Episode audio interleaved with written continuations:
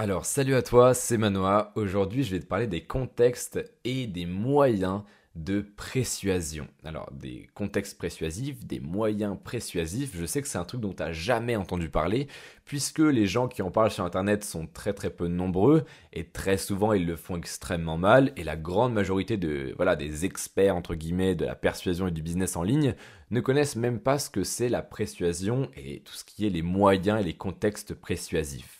Donc pour te faire une image qui va te parler, parce que c'est bien beau de te donner des noms super compliqués pour passer pour quelqu'un d'intelligent qui connaît son domaine, je vais te donner l'exemple d'une soirée. Imagine, tu es à une soirée, il y a tes potes, il y a tes amis, il y a euh, les gens que t'aimes bien, il y a de la musique qui passe que t'aimes bien, tu es dans un endroit qui te plaît, l'ambiance est bonne, voilà, tu t'amuses, tu passes un bon moment, et là, tu as ton meilleur pote qui vient vers toi, qui fait Ah mec, attends, faut que je te présente une nana, une nana, ça fait gros beauf, euh, une fille qui va arriver là dans une petite heure et elle est vraiment géniale, elle est super jolie, elle est super drôle, elle est intelligente, elle a un charisme incroyable, vraiment. Elle va arriver dans une petite heure, là, faudra absolument que je te la présente. T'as plein de points communs avec elle et je te jure, vous allez super bien vous entendre, tu vas l'apprécier à mort. Tu vois? Et en fait, ce qu'a fait ton meilleur pote, s'il te fait ça, s'il te dit ça, c'est qu'il te persuade que la personne en question est une personne qui a de la valeur, qui aurait de la valeur dans ton cercle social. On est des humains et fondamentalement, on a envie d'avoir un entourage qui a le plus de valeur possible. Et ça, c'est humain, c'est-à-dire qu'on n'a pas envie d'avoir des Dylan qui fument des joints matin, midi et soir dans notre entourage, à moins qu'on ait un passif avec ce Dylan, je sais pas, qu'on le connaît depuis qu'on a deux ans. Euh, si aujourd'hui, je te demande, est-ce que tu as envie d'avoir cinq potes qui fument des joints et boivent toute la journée, tu vas me dire, bah, bof, tu vois, si tu es normalement constitué, tu vas me dire, bah non, je préférais des amis qui sont intéressants, intelligents, etc.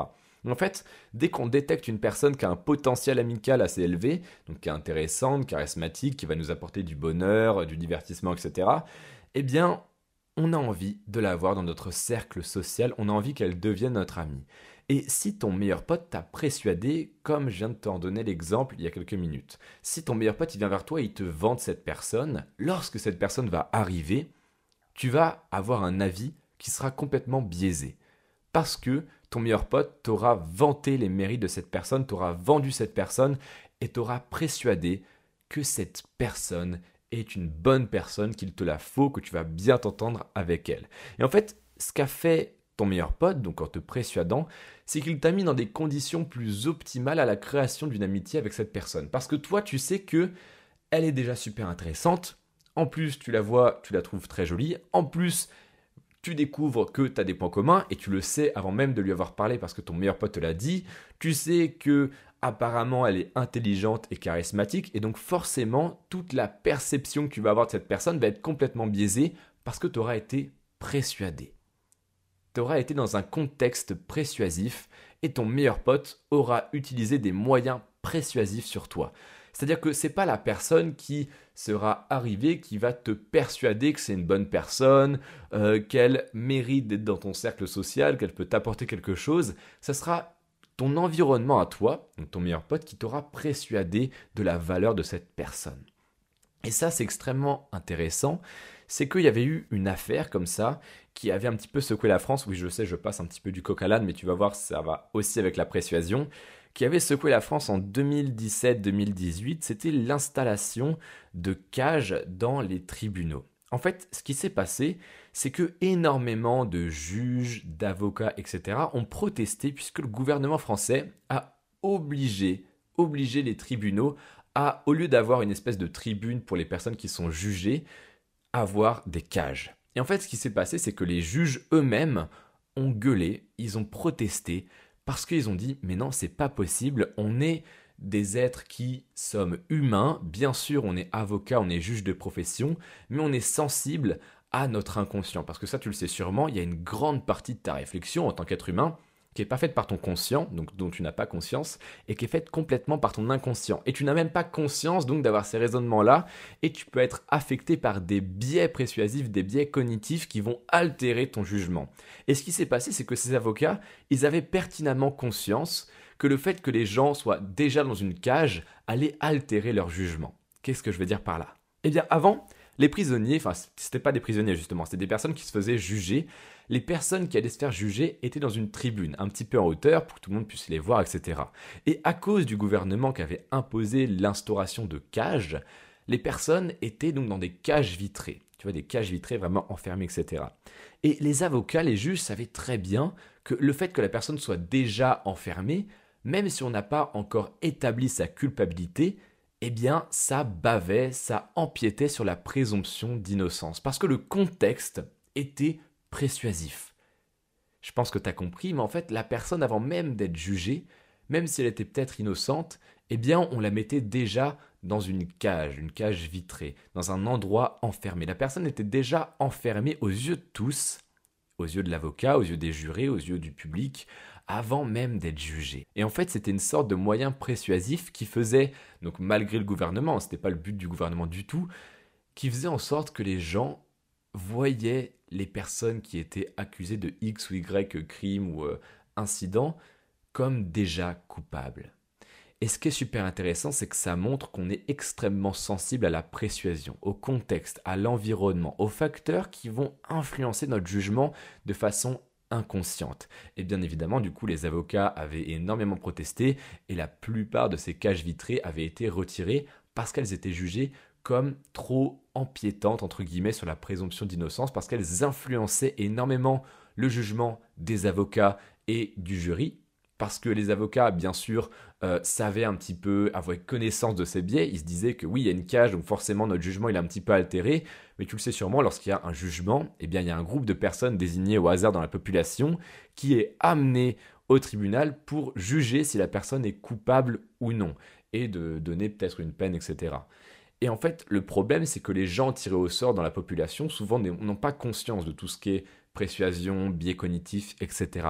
Et ce qui se passait, c'est que le fait d'enfermer les gens dans cette cage au lieu que ce soit une tribune, ça influençait de façon inconsciente les jurés et ça influençait complètement leurs décisions, ça biaisait complètement leur choix de la culpabilité ou non de la personne qui était jugée. Et ce qui est super intéressant avec la persuasion, c'est que tu peux aussi t'en servir dans la vente. Par exemple, j'ai vu beaucoup de gens qui disaient dans leur vente de services, de formation, de produits, si vous achetez notre produit, si vous achetez mon produit, si vous achetez mon site web, etc., eh bien, euh, vous auriez machin, truc, machin.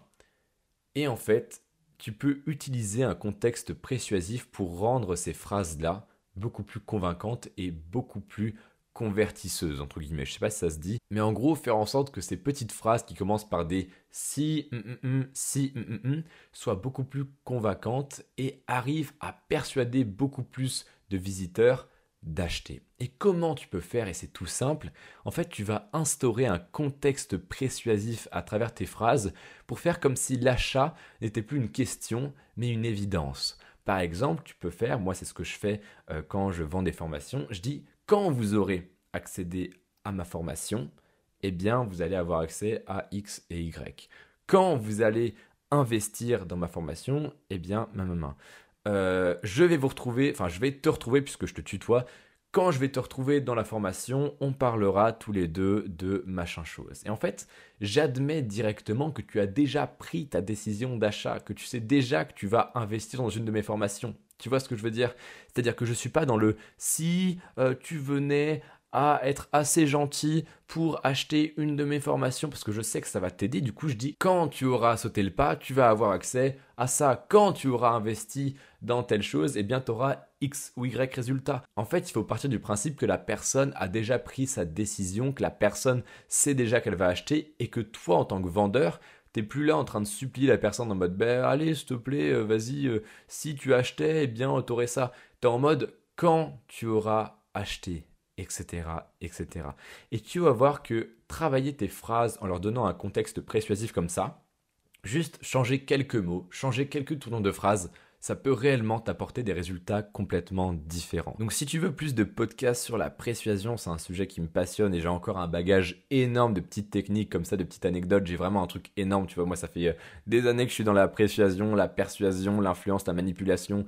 Donc des techniques, des méthodes, des concepts, j'en ai un paquet. Si tu en veux plus, n'hésite pas à me faire un retour sur Instagram. Tu m'envoies un message, tu me dis bah les podcasts sur le mindset ça m'intéresse, manipulation aussi, influence, ça je préfère, ça je préfère pas, ça j'aime pas trop. Tu peux me dire, tu me fais un retour honnête.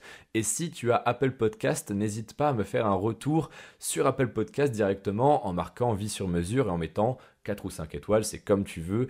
En tout cas, ça me ferait vraiment plaisir et ça m'aiderait à me faire connaître plus, à faire connaître ce podcast beaucoup plus. En attendant, moi je te dis à demain pour un prochain podcast, mais juste avant, là je sais que j'ai capté les 1% qui sont restés sur ce podcast. Tu vois, j'ai fait une outro, je sais que la plupart des, gens sont partis, mais toi si tu m'écoutes encore, c'est que tu es vraiment à fond dans ce que je dis. D'accord? La persuasion, c'est pas juste une petite passion, c'est pas un petit hobby, c'est pas un truc qui t'intéresse vaguement, c'est vraiment un truc dans lequel tu es à fond et sûrement que tu as réalisé que tu en avais besoin pour vendre plus, pour vendre mieux, pour gagner plus sans avoir à travailler des heures et des heures. La vente, la manipulation, la persuasion, c'est terriblement efficace pour gagner beaucoup plus en vendant la même chose. Si tu as le même produit, la même formation, le même service, mais que tu sais mieux le vendre, tu peux le vendre 3, 4, 5 fois, 10 fois, 20 fois plus, juste en ayant les bons outils, les bonnes techniques de vente. Et c'est pour ça que j'ai créé la formation psychologie de vente. C'est 13 techniques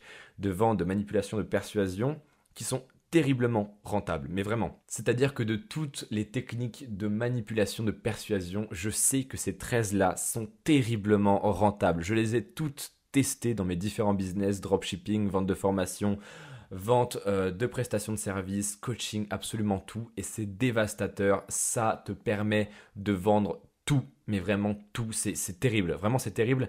Et si aujourd'hui tu as un business, c'est vraiment la chose qu'il te faut parce que des fois on est un petit peu bloqué à des paliers de revenus, tu vois, on n'arrive pas à décoller, on n'arrive pas à faire plus de chiffres et on est un petit peu vexé, pas vexé mais frustré, tu vois, on est un petit peu frustré parce qu'on se dit mais attends mais je travaille, euh, j'ai déjà réussi à faire tant de chiffres d'affaires, alors pourquoi j'arrive pas à faire plus? Eh bien très souvent c'est ce qui te manque, c'est les techniques de vente, c'est les techniques de persuasion qui vont te permettre de vendre plus de ce que tu as déjà, de convertir plus de personnes. Peut-être qu'aujourd'hui tu as une audience, tu as un trafic, tu as des gens qui visitent ton site qui sont prêts à acheter, mais tu as un nombre insuffisant de personnes qui achètent. Et toi, tu te dis, mais attends, mais pourquoi ils n'achètent pas? Eh bien, c'est parce que tu n'as pas les bonnes techniques de vente. C'est normal, hein, on t'a pas enseigné la vente à l'école, donc tu peux pas le savoir comme ça de façon innée. Donc, ce qu'il faut, c'est que tu aies les bonnes armes pour mieux vendre, pour vendre plus et pour encaisser plus de paiements. Donc, cette formation, elle est en tarif réduit jusqu'à dimanche 23h59. Tu as 13 techniques qui sont bien détaillées que tu vas pouvoir appliquer dès ce soir, dès cet après-midi, dès demain, vraiment extrêmement rapidement. C'est pas de la théorie, c'est de la pratique où on est vraiment dans la manipulation, dans la persuasion, dans la vente. Et ça s'applique à n'importe quel type de business model. Donc si aujourd'hui tu te sens coincé, tu n'arrives pas à vendre, la vente ça te complexe un petit peu, tu as du mal, ou alors ça va, ça roule avec la vente, tu vois, tu n'as pas de, complexe particulier, mais tu aimerais mieux euh, avoir plus de résultats, eh bien, cette formation, elle est accessible dès maintenant. C'est le premier lien en dessous de ce podcast. Tu peux cliquer dessus et accéder à la précommande. Alors, si tu écoutes ça qu'on est jeudi ou vendredi, eh bien, la formation, c'est une précommande. Le contenu n'est pas encore dedans. Il arrivera samedi. Mais tu peux directement la précommander. Le contenu sera directement ajouté à ton espace membre samedi ou dimanche maximum. Et tu vas voir que c'est vraiment la formation qu'il te faut si tu veux vraiment doubler, voire tripler tes ventes. Alors bien sûr, je te fais pas de fausses promesses, hein, je m'appelle pas... Euh, enfin, je vais pas citer de nom, mais je te fais pas de fausses promesses en mode tu vas gagner 10 millions d'euros demain. Mais c'est vraiment ce qu'il te faut si tu veux vendre plus de ce que tu as à vendre aujourd'hui, que ce soit des produits, des services, des formations. Si tu as déjà quelque chose à vendre, mais tu as du mal à vendre ça, c'est le moment. Passe à l'action, et je te retrouve tout de suite dans la formation, c'est le premier lien. À tout de suite.